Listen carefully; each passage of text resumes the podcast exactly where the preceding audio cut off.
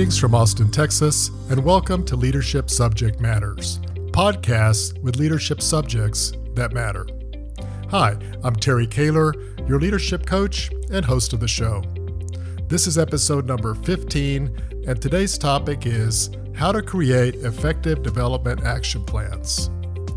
The secret to creating effective development action plans is to leverage proven methods to develop skills that last. Research shows us that there are specific ways to maximize learning and development.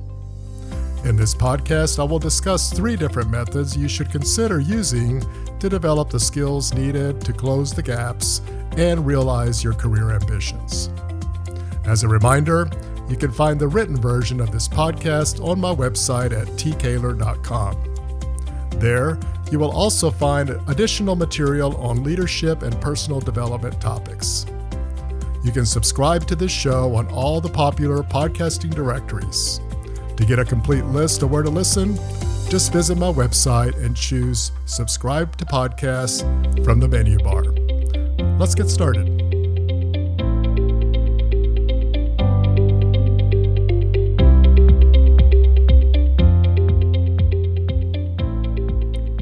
Professional development is a process that begins by creating a career plan, identifying your gaps, and then crafting actions to close them. This process can be most effective by leveraging proven methods and tactics designed to deliver predictable results. I wrote an article a few years ago on career planning, and in that article, I provided a worksheet to help you with this process. In addition, I subsequently wrote an article on how to identify your gaps. In that article, I detailed three specific kinds of gaps experience, behavioral, and perception. I also recommended some tools and provided tips to help identify those gaps. I hope you were able to complete these critical steps. If you have not completed these steps, I encourage you to listen to those podcasts, create a career plan, and identify your gaps before moving forward with a development action process. If you have completed these gaps, then it's time to turn your attention to create actions designed to further your development. This is where the hard work begins and where the efforts start to pay off. A while back, I had a conversation with one of the executives I coach about creating a development action plan. She did a great job of reflecting and deciding on her career path. She also did a great job of laying out her long term goals and used the eight elements of effective career planning as a guide. She also had a discussion with executives along her career path to get their input on the requirements of those roles. Those meetings helped her validate her experience gaps and also the way forward. We also conducted an interview based 360 with a dozen people that she works with and we leveraged the Hogan Leadership Forecast Series assessment to better understand her behavioral and perception gaps. She's now ready to create her development actions, and that was the purpose of our meeting. We discussed creating them using proven methods and models that maximize the learning and developmental process. So here are the three models that we discussed. First is the learning model. In 1996, the 70 20 10 learning model was made popular by researchers from the Center of Creative Leadership. For reference, these are the people who authored the Career Architect Development Planner. The model states that we learn and develop best when 70% of the activities come from challenging assignments, 20% from developmental relationships, and 10% from formal coursework, reading books, and attending training workshops. Although some critics point out that the model is outdated, I believe that it's still applicable and helpful for professional development. As you structure your action plan, it's important to focus your effort on activities that build muscle, as opposed to just hearing or reading about it. If you compare your professional development to physical training, in the latter, you only build fitness and muscle by doing actual workouts. Talking to someone or reading about it may help you understand the techniques and perhaps serve as motivation, but the results will not materialize unless you do the work. The same applies to your professional development. The second one is the SMART method. S M A R T. This method was made popular by Peter Drucker in 1954 when he developed the management theory. He used this method to make sure a management objective was valid. We also use this model in the coaching world to make sure a development task is specific enough to accomplish, measurable so we know when we have succeeded, achievable, relevant to the area we are working on, and time bound so we have a target completion date. Although some of the acronym words may have changed over time, the truth remains.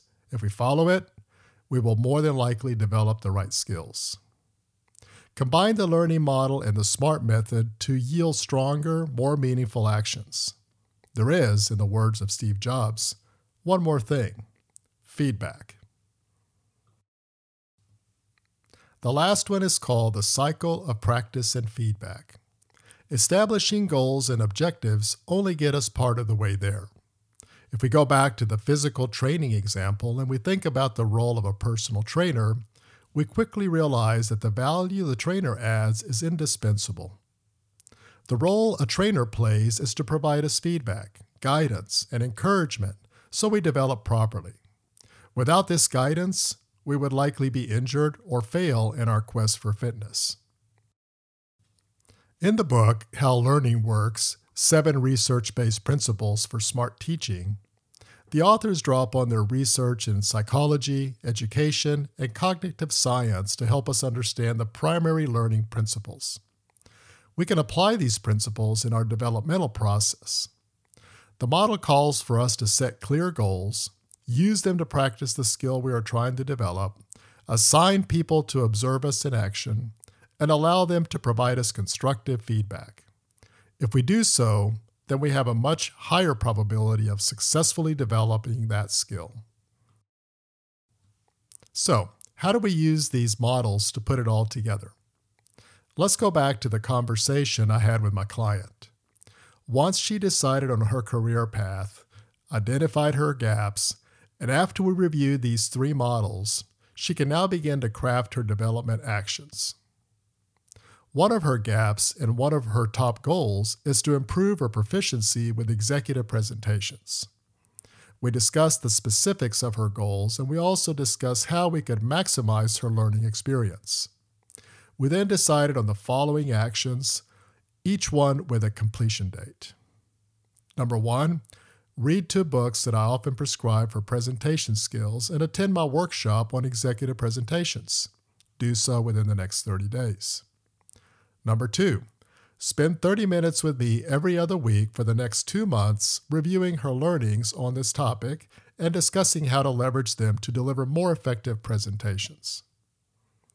Number three, twice monthly for the next three months, observe someone skilled at delivering effective presentations and discuss their approach with them following to gain their insights. Number four, Prepare and deliver one significant presentation monthly for the next six months with a skilled observer in the audience and obtain constructive feedback. We also decided to conduct a mini survey in three or four months to a broader group to gauge progress. Let's break down these items and check them against the three models that we talked about earlier. First, the learning model. Item number one reading books and attending a workshop fall into the 10% category. Items 2 and 3, where she leverages learning from other people by observing them or discussing the topic, fall into the 20% category. The last item, where she delivers presentations and gets feedback, fall under the 70% category. Her learning experience would not be effective if she only adopted the first three. Next, the SMART method. We can also evaluate each of these actions to make sure they follow the model and are structured properly. Each of these four items is clear and specific. There is no doubt what she's committing to do. All of these items are measurable. The first three are binary and easy to determine success. She's going to read books, attend a workshop, shadow people, and talk to her coach. The last one is designed to quantitatively measure progress by deploying a mini survey. All four of these items are deemed achievable by her within a specified time frame. All four of these items are relevant to the skill she's trying to develop. And lastly, with target dates assigned, each of them is time bound and should be completed by that date. Now that she has drafted her developmental actions, she will be meeting with her manager, her human resources representative, and her mentor. This will allow them to review her actions and sign off that she's on the right track. She will also use these meetings to get buy in for the actions, especially those that require some advocacy or for those that require expense approval or time commitments. To create effective developmental actions, you should consider structuring them using a proven learning model, use proven goal structures, and include constructive feedback to measure progress along the way. If you do, you will create new skills and close your gaps more effectively. If you need assistance with this process, I have created a development worksheet. You can download it for free by visiting my website. Hope this podcast has been useful and that you will use some of these methods to create more substantive developmental actions. Drop me a note and let me know if this was helpful to you or if you need any assistance with the process. Now it's time for questions. As a reminder, you can submit questions through my website. Simply go to tkaler.com and choose Ask Terry from the menu bar. Question number one I know what I need to work on, and I think I know how to close my gaps through development, but work keeps getting in the way. How can I develop skills when work keeps piling up? Good question, and a question I get often from the people I coach. If you go back to the 70 20 10 model I just spoke about, the only time you need to invest time is the 30%. Reading books, watching videos, listening to podcasts, and other academic activities can be done simultaneously with other activities. For example, listen to a book while exercising. Learning through others does require time, and the benefit of doing so far outweighs many workplace activities. If you're still struggling to find time, then I recommend you look at your business management system and review where you're spending your time. I'm willing to bet money that you'll find some low value activities you can eliminate or you can delegate. In the end, investing in your development will help propel your career and help you achieve your life goals. Question number two I've been working on my developmental actions for some time and I normally do well, but when I'm stressed, my bad habits come right back. What can I do about that? Another good question and a situation many of us will encounter during our career. Slipping back into old habits will happen from time to time. We're not perfect, and this is part of the learning process. The remedy heavily depends on what you're working on. If it's something that impacts others, the recommendation is to come forward either in private or public, acknowledge the slip, apologize, and then ask for help going forward. Either way, Spend time in the morning setting goals for yourself, and then spend time at the end of the day reflecting on how you did. Then commit to make adjustments the following day and repeat the process. Question number three How long should it take to complete developmental actions? Some developmental actions are binary. You either read a book or you didn't, you attend the conference or you didn't, etc. If the action relates to changing the behavior, then you will likely never complete it. You will get better over time, but it's likely to be with you to some degree, hopefully to a lesser degree, for your entire career. It's also likely to be something you'll always need to pay attention to. Remember that you can ask questions by visiting my website at tkaler.com and look for the Ask Terry option off the main menu. I'll be happy to answer any question you ask in an upcoming episode. Thank you for listening to this podcast. You can find others like it and you can subscribe to these podcasts by visiting my website. Choose Subscribe to Podcasts from the main menu. You will see a few options, including iTunes, Spotify, Google, and Android. I would also be honored if you could write a review for this episode or the series on your favorite podcast subscriber site.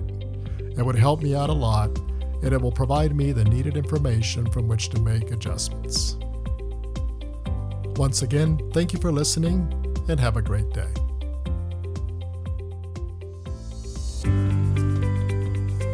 You've been listening to Leadership Subject Matters, podcast with leadership subjects that matter.